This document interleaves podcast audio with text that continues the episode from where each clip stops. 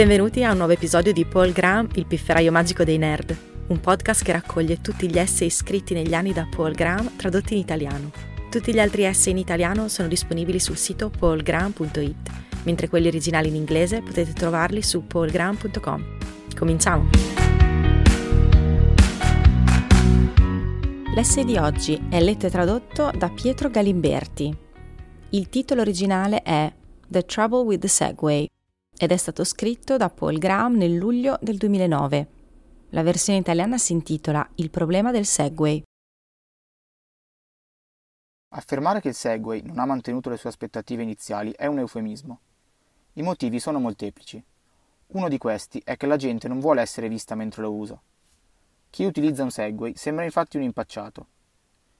Il mio amico Trevor Blackwell ha costruito il suo Segway, che abbiamo chiamato Segwell. Ha anche costruito una versione con una sola ruota, che abbiamo chiamato l'Eunicycle. Sembra esattamente un normale monociclo finché non ci si rende conto che chi lo sta usando non pedala. Li ha guidati entrambi fino al centro di Mountain View, per andare a prendere un caffè. Quando utilizza l'Eunicycle la gente gli sorride, ma quando guida il Segwell gli urlano contro dalle loro auto. Troppo pigro per andare a piedi? Perché i Segway provocano questa reazione? Il motivo per cui sembri un idiota in sella ad un Segway è che sembri compiaciuto. Sembra infatti che tu non ti stia sforzando abbastanza mentre ti muovi. Tuttavia, anche chi guida una moto non si sforza di più di chi utilizza un Segway. Ma poiché è seduto a cavalcioni, sembra che si stia sforzando. Quando si usa un Segway si sta semplicemente in piedi.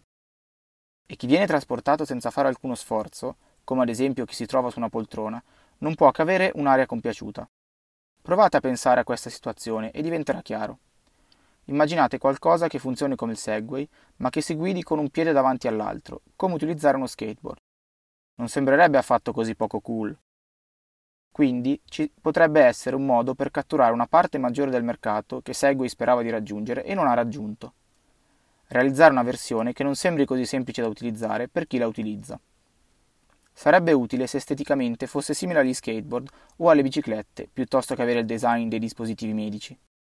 Curiosamente, ciò che ha portato Segway a questo problema è stato il fatto che l'azienda stessa fosse una sorta di Segway. Era troppo facile per loro, avevano troppo successo nel raccogliere fondi. Se avessero dovuto far crescere l'azienda gradualmente, iterando diverse versioni vendute a utenti reali, avrebbero imparato molto presto che le persone sembravano stupide mentre li guidavano. Invece hanno avuto abbastanza finanziamenti da poter sviluppare il prodotto in segreto. Sicuramente avevano dei focus group in abbondanza per potersi confrontare, ma di certo non avevano persone che urlavano insulti dall'auto.